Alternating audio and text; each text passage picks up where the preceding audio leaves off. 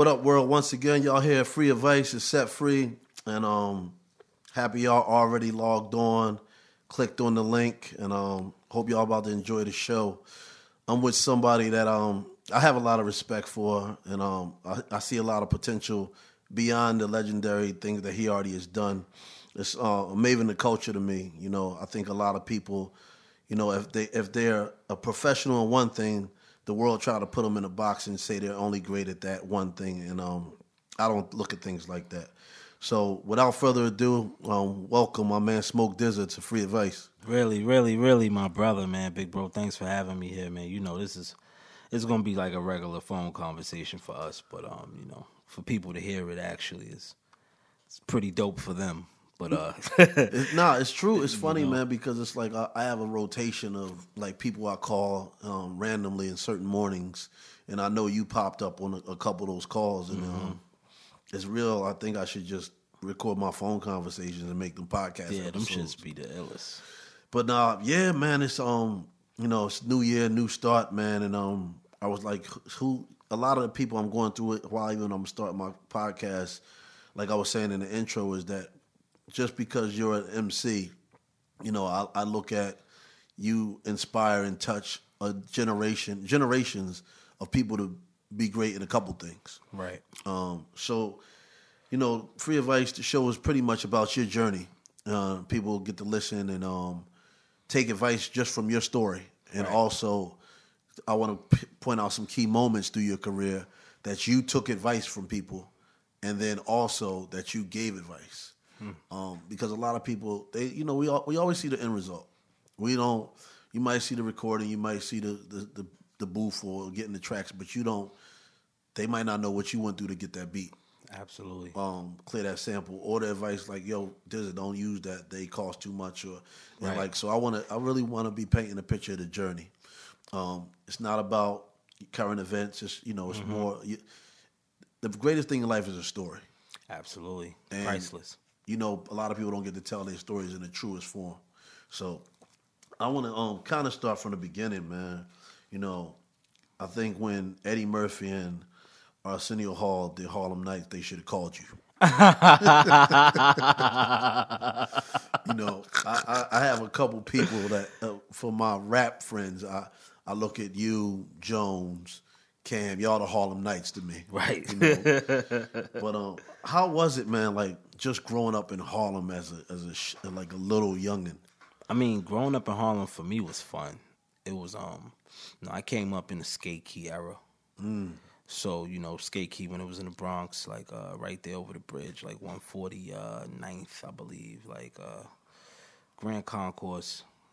I want to say 138th, or I, I forget the street, but like the early essence of the skate key where, you know, Harlem and the Bronx had issues. Mm-hmm. So the niggas from Patterson would be chasing Harlem niggas across the bridge, mm. vice versa. Like that was probably the most aggressive type of shit growing up. Just seeing outside of rap. Like okay. this is before. This is pre-battle era. This is before you know we figured before out before hip hop was a global thing.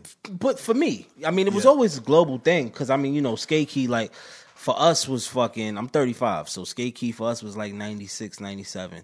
Okay. You know what I mean? That's that's when it that's when it was lit for us, for my age group, for the DJ Webstars mm. of the world and shit like that, like the the G giveaways and shit he used to do at the at the key and all that, and have it turned up. But um, you know, uh, from there to just being on the battle rap scene before I got commercial, like before like um the smack DVDs and shit, mm-hmm. like you know running around battling niggas like Verse, shout out to Verse, wherever he is in the world and fucking uh Fred Fred the Godson was out there around that time, mm-hmm. like um Shells, wow. T Rex, yeah, like you know, all of them. Yeah, Immortal Technique, like me and Immortal Technique met from battling fucking damn near 20 years ago. Wow. You know what I mean? Like for a fucking two way pager. you know silver I mean? one or the gray like one though? The, the the silver joint. Okay, so that was the yeah y'all that was a real yeah, battle. Then. Yeah, that was a real battle. The shit was like five hundred at yeah, that time. Totally. Right. So you know, coming from that to where I'm at now, you know, it's it's crazy because I've seen a lot of shit change, and I've been a part of a lot of eras, and just you know, just seeing how the infrastructure works with you know how the game done changed, the format done changed, mm-hmm. the way you got to maneuver change. It changes every year, but every month, couple months, every now. month now yeah. that you know we in this digital era. But you know, yeah. So, you know, growing up, like, of course, you was a fan of hip hop, but growing up, is that what you wanted to be, or was it ever any inkling in your mind, like, you know, I want to own a car wash, I want to, you know, I want to did you have other dreams or aspirations growing up? I never wanted to do nothing else. I mean, I think um, when I was like in grade school, like you know, my parents, my granddad wanted me to be a doctor automatically from the jump. Like wow. that was his vision for me. Doctor Sean Pompey. Wow. You feel sounds me? dope though. It sounds super dope. It's an ill ring to it. but you know, like for me, like growing up in private school and, and shit like that, like and then going to public school was like a culture shock. Mm. You know, you had all them years and being uniform, like, and I say that in being in a uniform, but being uniform like a certain way of maneuvering in school, like being taught a certain type of program, like you know, where it's a, it's a it's a culture shock going from private school to public school. Mm. You know, anybody that's been to both places could just say like, all right, bet you go from you know, going to chapel every morning, wearing a uniform, kind of like a strict code of structure to kind of like the free world, mm. where you wear what you want to wear. You know, if you late the class, you late the class. They send cut cards, and and it's more intimate in private school. At least that was my experience. So for going there, like it opened me up to more shit and being creative. I used to play basketball. So, you know, at one point I did want to go to the NBA.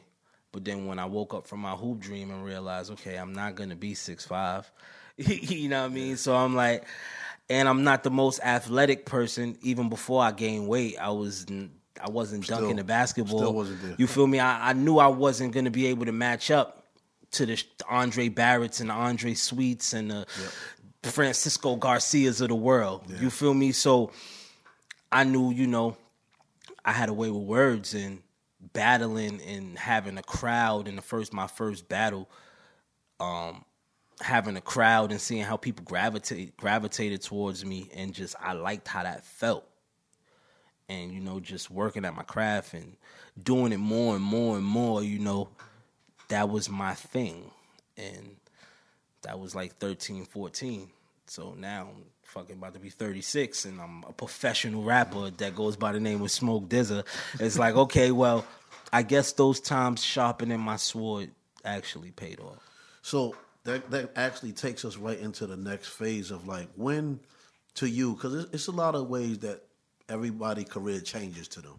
You know, sometimes it you meet somebody, that could be a moment that be like, yo, I'm at a different level now. Mm-hmm. A compliment could take you at a different yeah. level. The the money could be a different level. Right. But when did it click for you that you was like, yo, I'm uh, it's real. I'm a professional now. I think it clicked for me when I got my first check from Epic mm. from Sean Kingston because um, I was a writer on the project self-titled Sean Kingston, the same album that Beautiful Girls was on. Okay, well now, on, and looking at that, do you that, that was a different profession though, because that was a profession of like, whoa, the craft. Like my pen got me here. Yeah, but the pen got you there mm-hmm. before the artist, really. Before the artist, like I wasn't even uh, Smoke DZA, like somebody could recognize me as Smoke DZA. Wow. At that time, like I was a part of a group, Smoke Smoking Numbers. Okay. And you know, we did the mixtape shit, like the Big Mikes and the Kay Slays mm. and fucking Ron G. Like Ron G used to come get me from high school and take me to the studio every wow, Friday. best blend tapes ever. You feel me? Like Ron. Shout out to Ron G. That's that's big bro. Like I haven't seen him in fucking eons, but He's one of the cats that even fucking with him was like one of the times where it's like, oh shit, this could be real. Like behind the doors, really like what they say it is. Like, oh mm. shit. Like this is around the time when he did We Thuggin' for Fat Joe. Wow. Whatever year that was. so this is when I know the record. Ron used to come get me from school and take me up to fucking Yonkers and record in his crib like a, a personal freestyle for whatever mixtape he had coming out. So you was doing the time. intros and everything. I was doing the intros wow. and shit. I, I remember Ron and them having the ill intros. Word. And then it go right into the blend. Right into the blend. I was the first DJ that ever fucked with me as far as put me on the tape. And then um, I ended up meeting Ferris Bueller after that, like a few years later, um, around the DJ Boom time. DJ Boom used to have these instrumentals. Mm. Um, and, and Sycamore too. Shout out to Sycamore. Sycamore was a fucking DJ that used to put out instrumental tapes. That's where I feel like J Arms and those kind of cats got that format from. That came from DJ Boom and Sycamore. So I met DJ Boom downtown on 42nd Street battling curtains. Shout out to wow. Curtains. Shout out to Curtains. That's one of my fucking oldest friends. And um, we battled and Ferris was there. And from there, Ferris introduced me to Johnny Shipes. Mm when uh, we did Slam from the Streets. That's where I battled Immortal Technique. So my origin comes from battle rap, battle rap. you know what I mean? And you know, growing up with fucking Mook and Rex and, and these guys, like we really come shout from the same. Mook too. Yeah, shout out to Mook. We really come from the same neighborhood. A lot of people don't know that. Like we actually like know each other for real. Like before the before the music. before the cameras was rolling. Wow. You know I mean, so yeah. so going through your timeline, it seemed like you kind of made three transitions, you know, from hearing the story from, you know, a writer and then to a battle rapper. And was well, inter- battle rapper came first, writer came second. Okay, so battle rapper first, writing second. But the most interesting transition to me is is um, songwriter artist. Hmm. A lot of people can't get out of that lane of battle rap, and it's almost like typecast in the music industry. If you are looked at as a battle rap and you're good, they feel like you can't make songs. You can't make songs. Yeah. What, what was the was how was that transition, or was that you already had the songwriting, but people didn't know it though because you was such a battle rapper? I think that's what it was. I think people didn't know it, and I'm just such a nerd of rap that I stud. I used to study Biggie, rewrite Biggie's rhymes with my own rendition and that's what taught me how to fuck how to write bars, how to count bars. Mm. And actually, know, I'm not even gonna take this credit away from this person. Rex was one of the first people that I know in my time that knew how to make songs. Right? And my first studio session, like official studio session, was with Ron Browz. And watching how he created the song taught me a structure how I know okay after the 16 bar, that's where the hook comes in. Mm. So it started. I started studying the mechanics of how it should be done, as well as studying the greats is the greats too. Because, like I said, I'm a nerd and I love listening to uh, Bad Boy and Rockefeller. I'm a Bad Boy Rockefeller baby, and that taught me structure as well. So I always had the the the itch to make real music not to say battle rap isn't real because that's an art within itself, especially now it's at a whole nother level. But um I always understood structure. And that's why I felt, you know, leaning towards writing for people wasn't far fetched from what I do because I study so much styles and so much music that I could tap in to anything. Like I'm like a chameleon when it comes to things like that, even if it's not for me. Like writing for Sean, I had to study Sean. So, you know, we had a lot of times where we would just have conversations about life where it wasn't about music.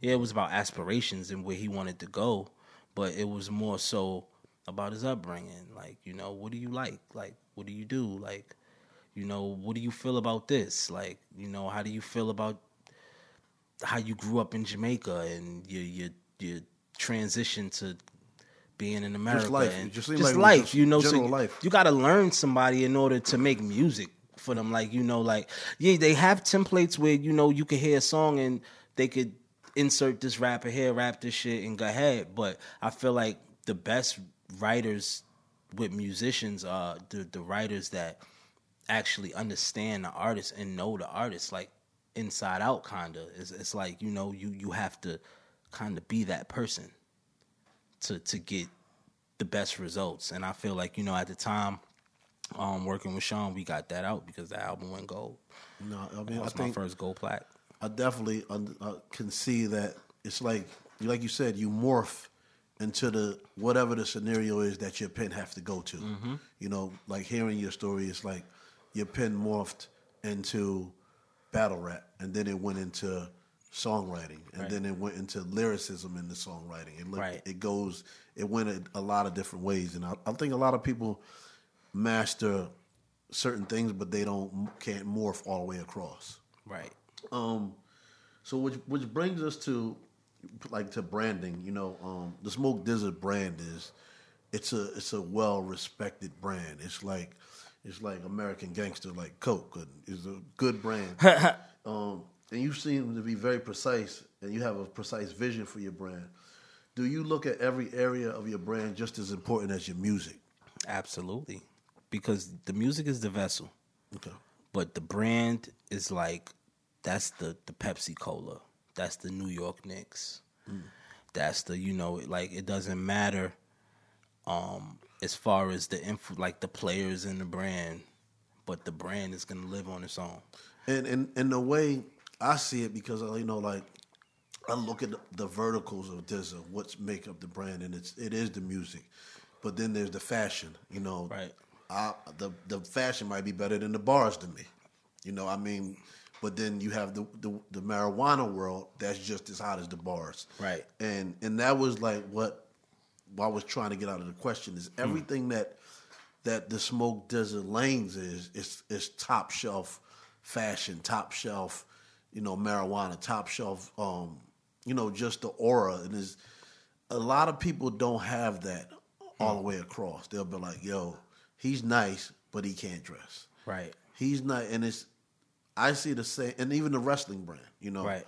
Um, how do you balance that level of accuracy and high quality across all of those genres? That's crazy because I think um, I, I, don't even think you ever thought of it. like I never thought of it like that. But to answer that question, I think it's because I dabbled in every one of those worlds in a high capacity, and I take pieces of that with me. Like, as for the weed, I got introduced to real weed by Shiest Bubz from Purple City. Mm. That's like one of my mentors and one of my partners in the brand that we own with Johnny Shipes Smokers Club.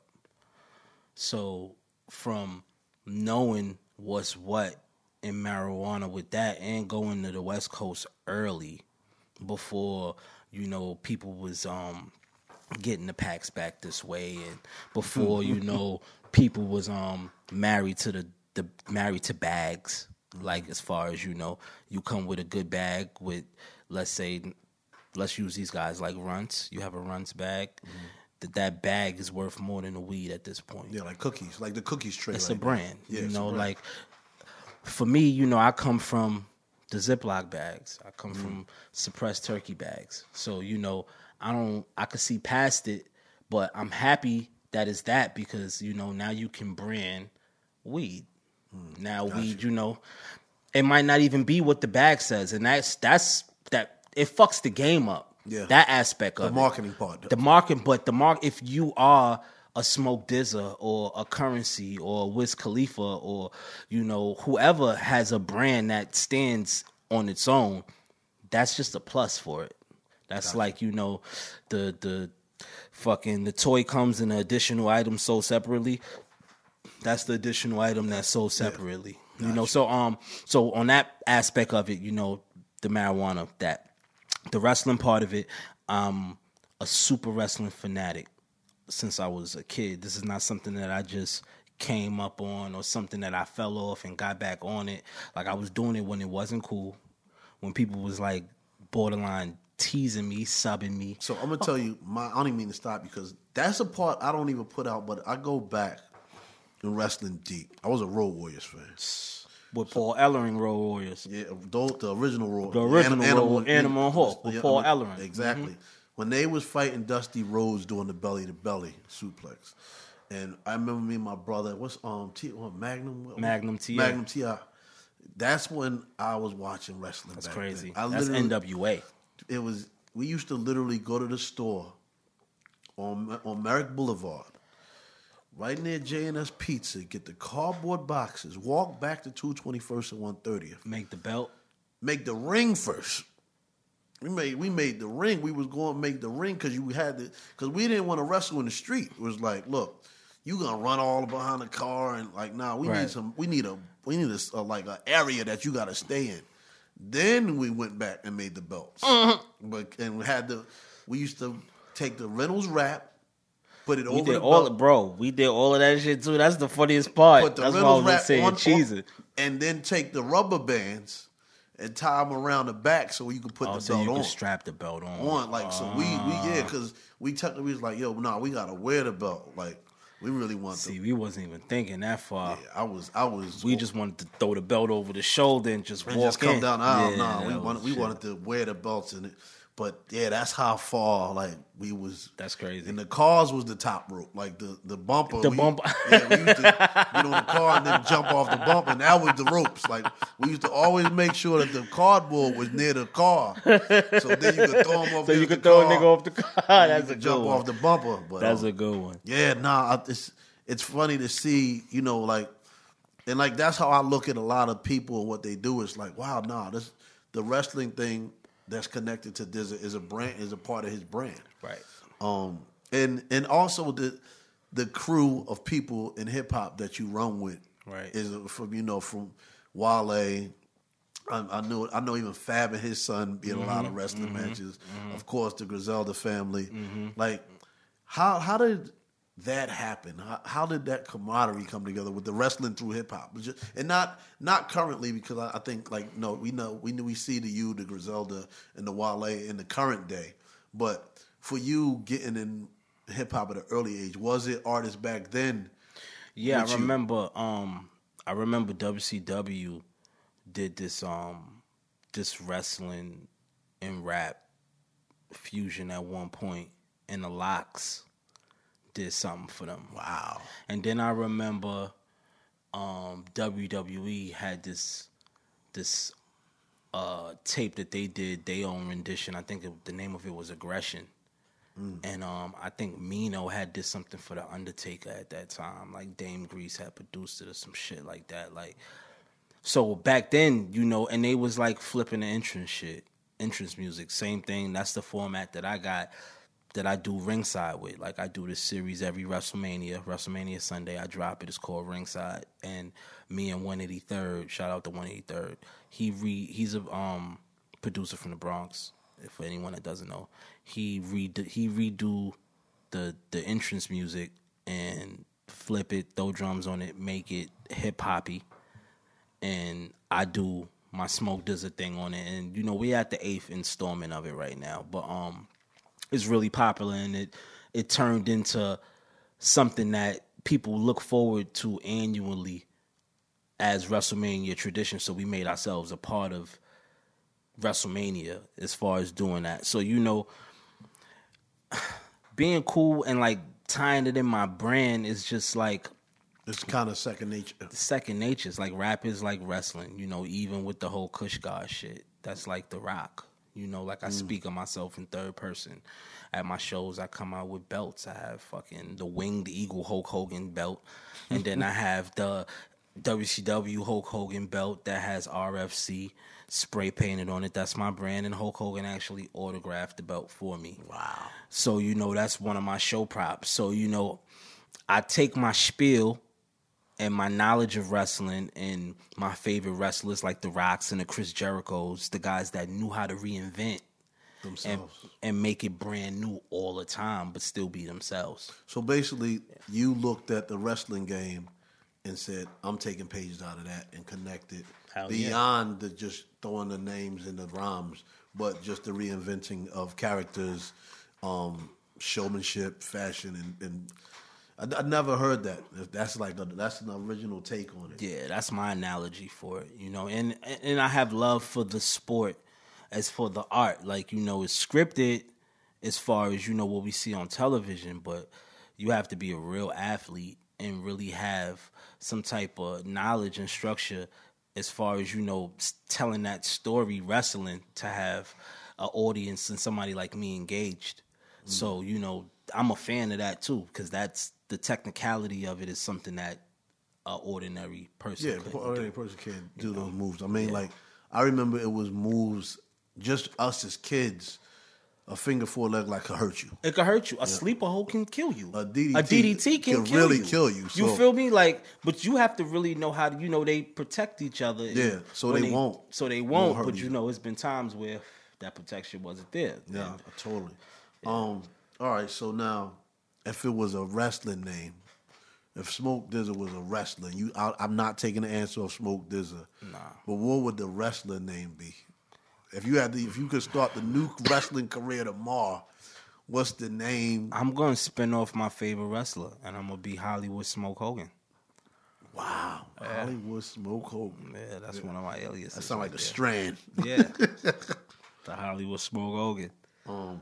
So cool. So now to keep it keep it on the brands because like I said, there's a lot of jewels coming out, and like like I explained before, I, I feel it's a combination of cultures that make up your brand, and so to me, y'all had the Woodstock of the weed concerts. You know, I was. I think that's where I first didn't meet you, but I, I, I got introduced to a lot of your stuff. Um, the Smokers Club is I, I seen it. It's coming back. Mm-hmm. You know, y'all y'all did something around the holidays. Yeah, with Benny. Yeah, but what what was that like? How did it?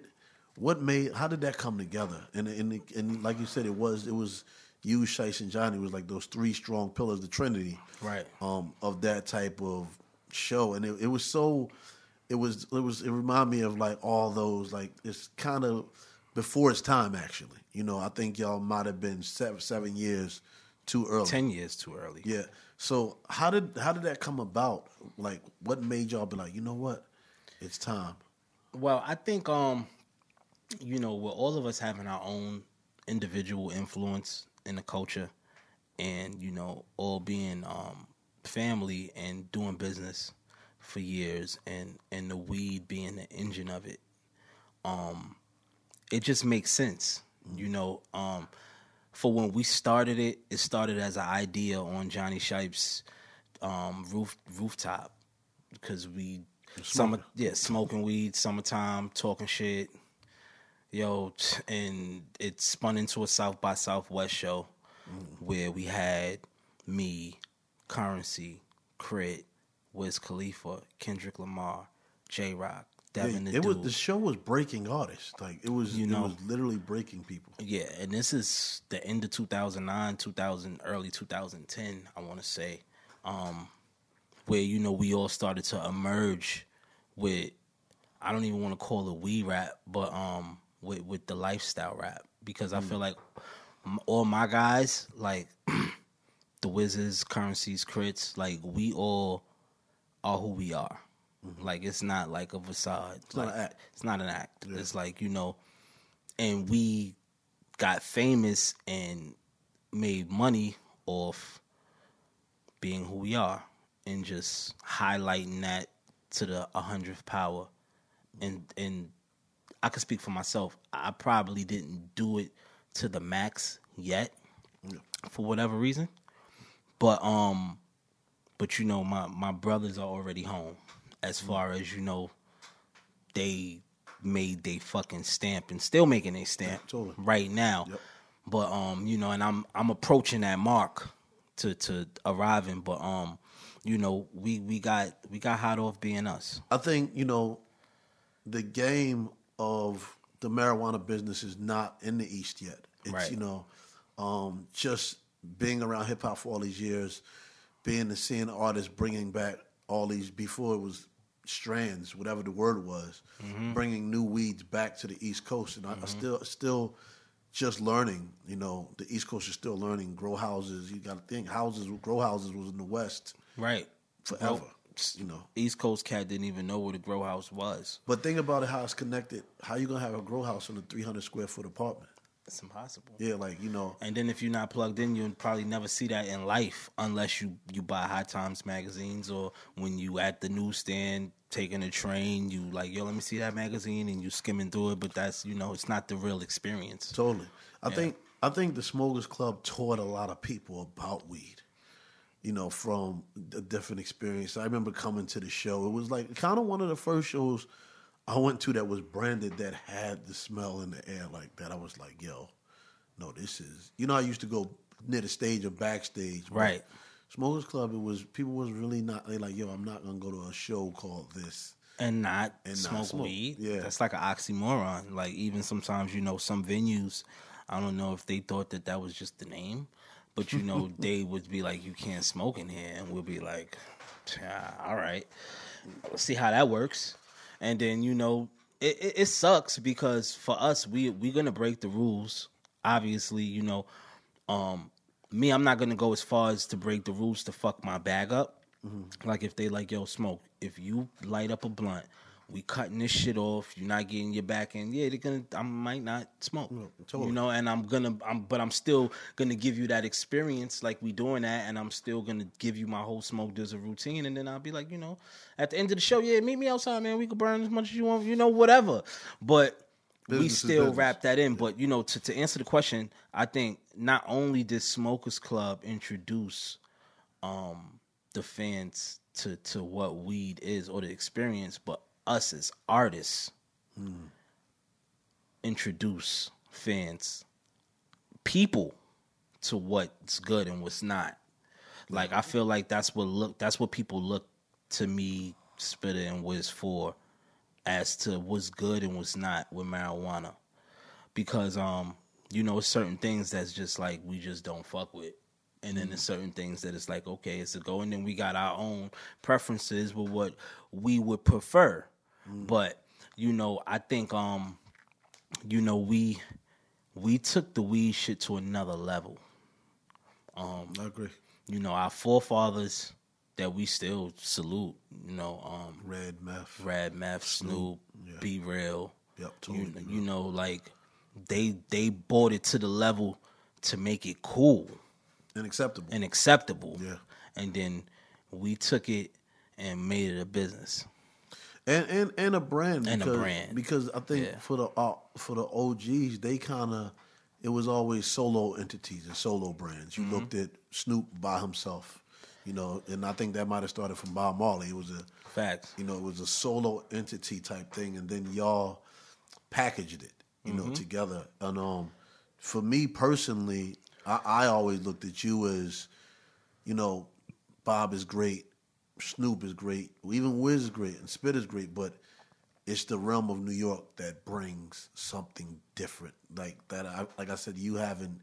I don't see, think that you have even came to that level yet. It's like of really taking weed in New York City because there's no weed in New York City is always just people smoke, but you're the first person that be said, "Nah, this is Smoke DZA, and he's from New York." So it's a it's a a great trajectory, I think, for your future.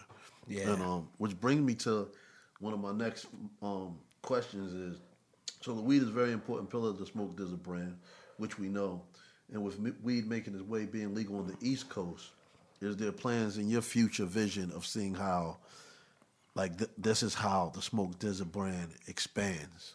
Yeah, I mean, we already working on that. The whole, you know, the end goal is to be compliant and you know to to be legal weed dispensers, mm. um, to to be able to have our weed in different dispensaries across the globe, and um, you know, and be in that in that world of things where it's not black market or it's not you know, yeah, black market because that's the only way. Even how we even how we get weed and promote weed and how we do it now, you know, for the brands that's doing it, for most of them now, they're compliant.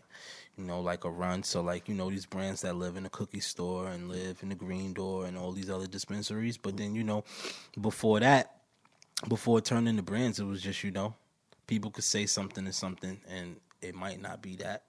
Before you got the bag that said XYZ on it. You know, like people could give me some something that that they think is sour and it's fucking I don't know cherry pie, some other shit like that. But this, you know, that's just where branding comes in and just knowing and you know being around the bin enough to know okay well this is not that i had the luxury to be around green thumbs and and, and botanists and growers and you know shit is such that these niggas is weed snobs for real so they really introducing me to, to, to different strains and telling me oh yo that's not flush right and that doesn't look. Oh, that's a horrible trim job. I would have fired him.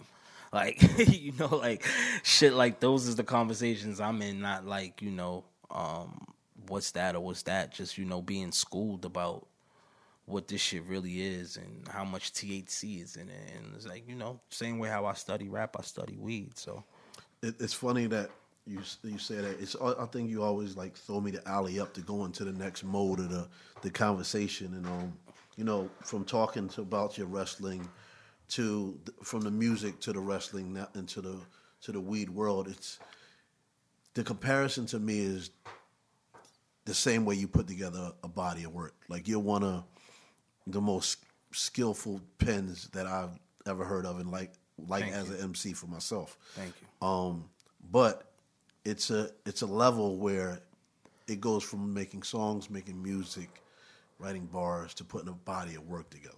Right. And you know, for me, it's like you know um, the Don't Smoke Rock project. You know, um, musical, and and the second part I'll get into is the musical level of you. I feel is an A and R, and I feel mm.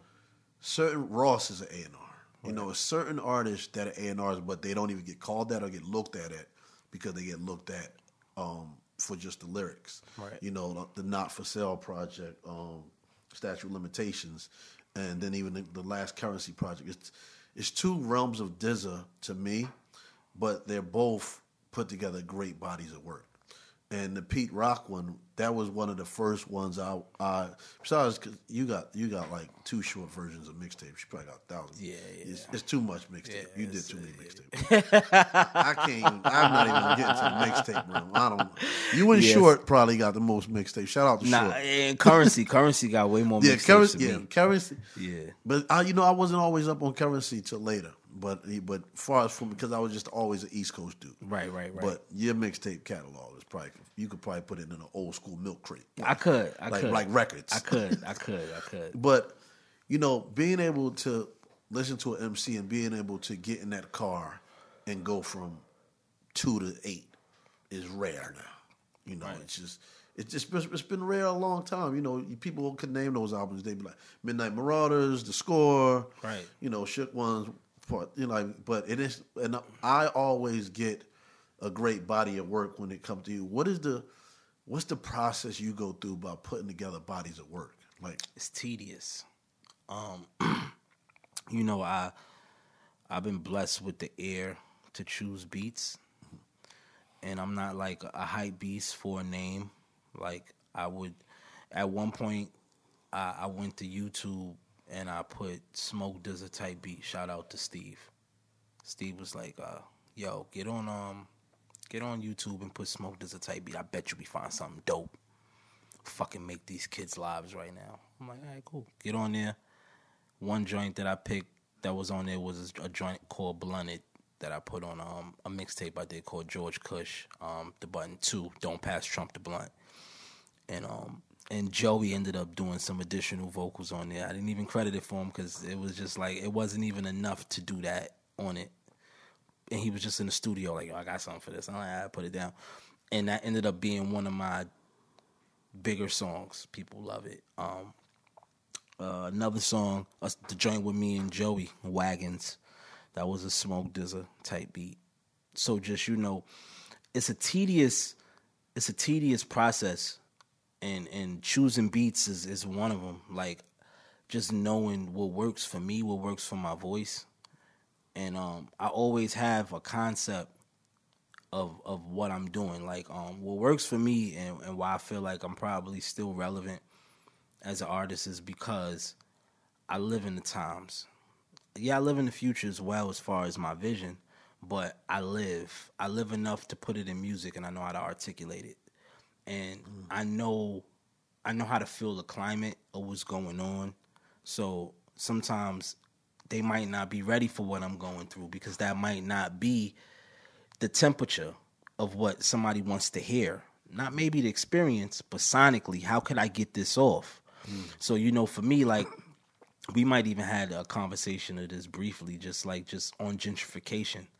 Like before was cool or before people had a word for it, like I was already aware what gentrification was and I already mm. had the understanding of it. A understanding of it and I wanted to to put out a project where I was embracing that and really shedding light on that, but it wasn't the time for that. So I knew that. So that turned into not for sale. Gotcha. Right. So not for sale for me at the time was, you know, I was learning the business with bumping my head really hard and making mistakes. And I said to myself, you know, once I'm done with this, I'm not gonna put myself in a situation where I can be bought to where I don't have any leverage. So I'm like, you know, this is my motivation. This is what I'm gonna use as the vessel to to run this next project. So you know, to answer the question and putting together projects is I, I use what I'm going through at the time. Um, I'm always going for what's hot with air candy, music wise, and you know, I'm always going to deliver top notch bars and have the right features, whether it be you know somebody that I really appreciate the craft of that I just hear them on this, or you know whatever's going on at the time that I you know I could get to that's dope. I'll fuck with that too because you know a lot of this shit, this music shit, is a business, and when you do for artists that collab with artists, like you you share fans. You know, you don't even. It's trading. It's not even stealing. It's like you know, you want to share base with some of these guys. These guys want to share base with you if you have a base, you know. So for me, I've been blessed to create a base that it's not like somebody doing me a favor to do a record with me. You mm-hmm. know, like I've done records with the top of the top and with records with niggas that nobody knows. Nobody knows, yeah. but you know it, it is what it is. I think I don't work with Kendrick Lamar at you know at the beginning. Like I don't work with Ross. I didn't work with fucking the list goes on. goes on. Rocky at the beginning, like I was the first person to give ASAP Rocky a feature. Yeah, he was on the tour. You feel me? That was how it it all began, and you know I live by that. I'm always the one to you know lean on the the newer artists before they get where they got to go because I could see it, and you know most of them they come back. Of course. And you know that's how the buddy system continues to go and go. So that's a part of my resilience and the reason that I'm still around for today. But you know that's also how I create my projects too. So from from a fan perspective, just to tell you how I I you know what makes me a fan on the musical side after I get past the lyrics and the bars, which is already what it is without having to talk about that.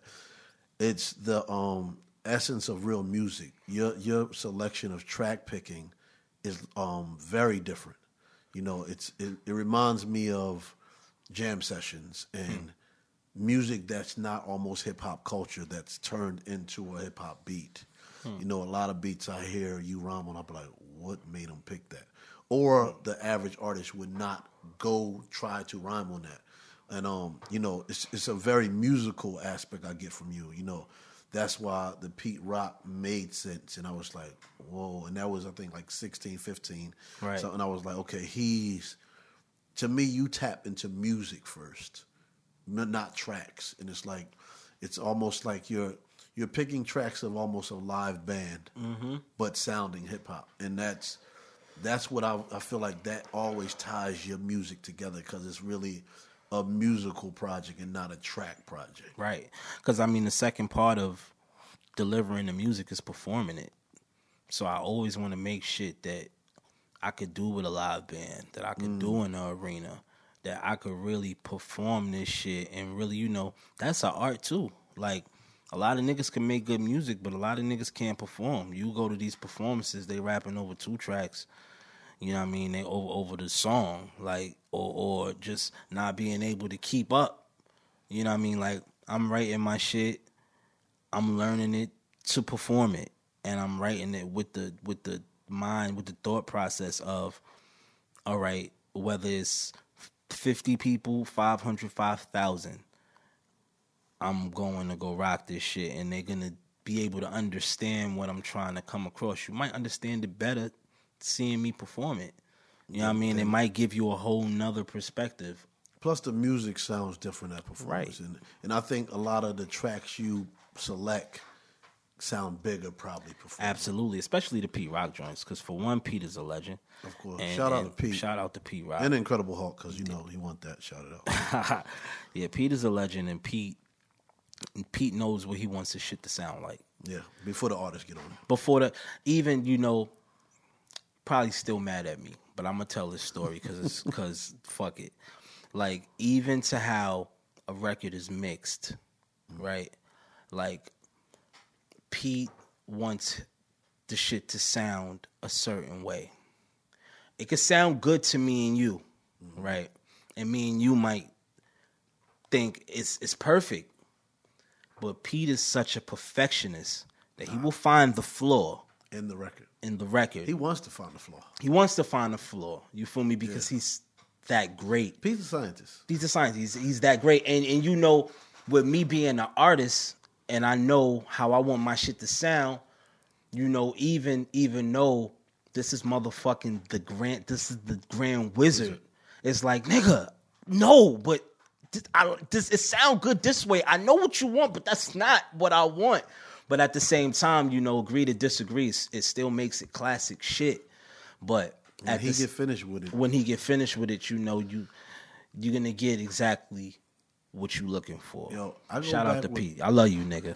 Pete, I used to go back. I was, I used to. Well, I don't even know if you know this. I used to make beats. Get the fuck out of here. Yeah, me and Pete used to have sessions at Green Street Studios. I actually produced. A, it was I was producing for Last Emperor at the time. I did two tracks on his album, and Pete had the room next door. And um, I used to. I would come in there. We'll get our four to six hours because that's all Rawkus budget was at that time. And Pete would be in there 12, 14 hours mixing, working on records. And I used to, we would leave and come back the next day sometimes. And Pete, Pete's still in there. But um, yeah, Pete, nah, man. Pete is Pete is incredible, Yeah, man. bad man, man. So, Def, with making that body of music, you work with a lot of people. It'd be a lot of the right features and good features, and a lot of everybody I talk to about Smoke Diz is like, you're like the president of the Good Dude Club.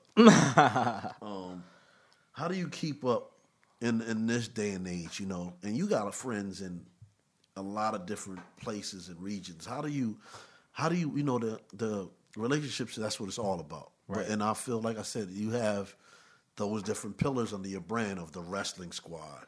You got your weed squad. You got your fashion squad. Right. You got your um your rap squad. How do Right. you how do you balance it? And how do you keep you know keep the that because everybody who's on that smoke there's a squad and you in like seven squad you're like wolverine you know he was, he's in the x-men and he, he was guest starred in the avengers but how, how do, and today like how do you balance all those relationships Um, that's a good question, man. I think because they all kind of tie into each other some kind of way. Like you me, yeah, I'm the bridge for sure. But you know, a lot of my rap friends want to be friends with a lot of my fucking wrestling friends, and some of my weed friends want to be friends with my wrestling friends. With my rap. like it's like you know, and I'm like the bridge. Like one day I could fucking be like fucking. I don't even want to say well, he ain't over there anyway, but Pete Davidson, that's the homie. Like I'll be backstage with Pete Davidson rolling fucking smoking weed while he's going over his jokes. but now And then I'm with fucking Westside in Buffalo eating at Leonardi's. So it's like, you know, I guess it's just the weed brings this, a lot of this shit together. I'm gonna But- be honest, because the weed is like the common denominator in a lot of this shit. So, but to me, well, I'm looking at it, and um, that's great to know the weed is, but it's it's the in a, in today's world of non-communication almost. Oh well, like, keep how do you, you know, like the, is like a lot of people texting, but it's you a personable person. people I, I know from knowing you, people will like you around. Yeah. And and to balance relationships is, is very very hard. Different levels of people. Like, how do you really maneuver through that? See, a lot of us is like minded, so we ain't got to talk every day for us to know what time it is. Hmm. You know, we don't never really lose track, and you know, sometimes I might, I might even have the roadblock like, nah, I'm not gonna hit this nigga up. He too busy. Or I know he busy. Niggas might not be doing shit. I just FaceTime Wiz and Wiz answer, and it's yo, what's up, man? What the fuck you doing? I ain't doing shit, man. You know, and it's just like Right regular shit. So you know, like we, uh, it's a brotherhood at the end of the day. So you know, niggas live a real life, man, and, and we always check in with each other just to see what's going on. Even if I don't fucking be the one to reach out, a nigga reach out to me, and it's like, you know, how you doing? You feel me? Like, what's up? I ain't seen you post on Instagram in a little while. You alright? You know what I mean? So I think we keep up social media wise because that's a way that you could talk to somebody without talking to them. Because if you really want to know what's going on with somebody, Check. You can check the it right social media really tell it. It tells it. It tells it all. So I mean, um, I, I don't know. I think I maintained them relationships by just you know reaching out every now and then randomly, like not wanting nothing. Like I don't be reaching out when I want something. I just reach out just to shoot the shit or send a text. Yo, my nigga, good energy. to You I hope everything good. I mean, like whatever, like simple shit. And you know, I think people fuck with me because when they need me, I show up Yeah. that- you know, you definitely- you need me, I ain't cool. Like you need me to do something, I ain't cool. It's, it's nothing to pass the plug for me. Like I'm not a nigga that's holding on the plugs. I'm not a nigga that's like trying to block. I love connecting my my brothers together. I love niggas getting money. You know what I mean? I'm not a hater. I'm not a jealous nigga. So niggas don't view me as a threat like that. So that's why niggas fuck with me because I'm not coming with that malice. Niggas, I'm coming with all good energy. It's all it's all love. So And and and and it's hearing that it's like so it is it's the opposite yin and yang to everything. And when life gets in your way of your music and your career, what is like what is your strength to get back to yourself? Because to me, I, this is the guy that keeps a lot up. You know, I could I, I, I can sense that in in the realm of music and life. But you know, what is that that be like? Okay, I need to I need to get my strength back. man, prayer, number one, and having therapy through people that I respect. Mm. Even you, like it's been times like it's no secret to a lot of people that know me. Like the last two years been super hard for me. Like I've been going through mad shit with my family. Like as far as you know, my parents being sick. Like you know, even you know the relationship in my household. Like everything's been topsy turvy for me, and it's been hard to stay afloat and keep a straight face. And you know, like you said, like people look for me for the good energy. So like for me, when I'm battling with depression and anxiety, and I'm like not ready to be outside, I just go into my own little corner, pray, talk to the people that walk me out of it subconsciously, that give me good energy through conversation and motivation. You know what I mean? That they might not know that they giving me at the time. And you know, I'm thankful for that too. But I think, you know, that's what gets me that's what gives me the strength to like, okay, I'm ready to go back outside. I'm ready to even be on Instagram because when you're on Instagram, I was saying this the other day, it's like an open for business sign.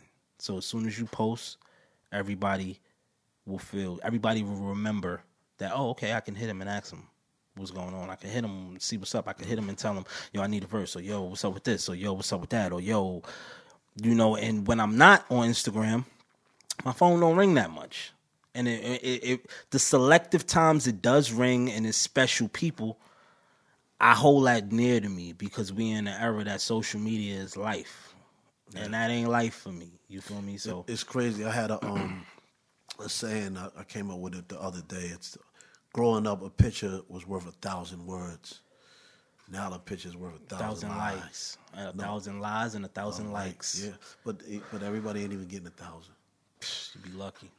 So, uh, pretty much coming to the end of the segment, man. Um, you know, a lot. I think a lot of the listeners didn't get a lot of advice from your your journey. You know, y'all need to rewind it and listen to it again. Yeah. But what was the time that you got some advice in your life that really changed your life and you listened to it? Like, can you remember a time? Um, shit, it's been many times, man. But I think one thing that stood out to me from a lot of people that's close to me was boss up. and bossing up don't mean jewelry, bossing up don't mean money. It does, but it doesn't. It means mindset. So like, you know, you could block everything that comes with that mentally before it even comes to you not being ready. So like I had to get my business right. I had to get my credit right.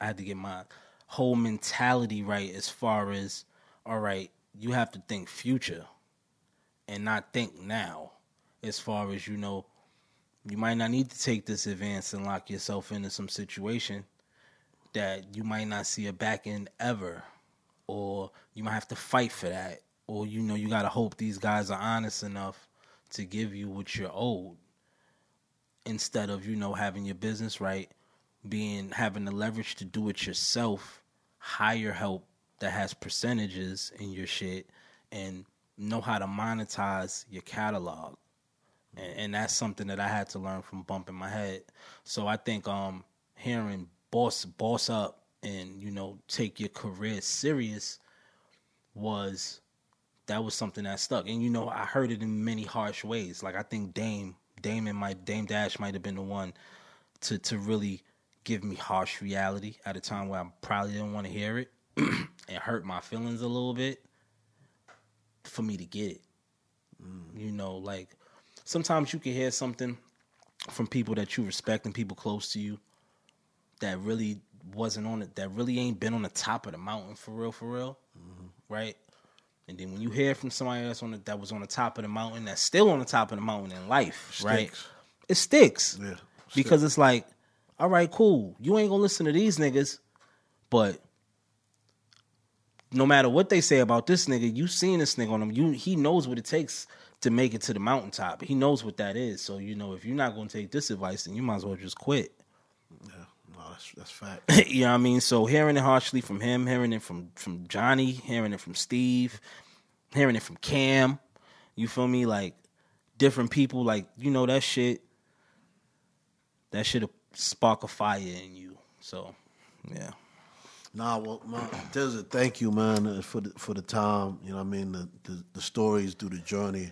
Like I said, I learned a lot from just you know understanding you know your journey, how all of it ties together from a brand perspective, protecting your brand, and just a lot of the ingredients that you took from the things you like, putting it back into your craft so you can enjoy the things you like from being building it such a, as a success to be here today, man. Thank you, man, Thank for coming you for on having me, big bro. Thank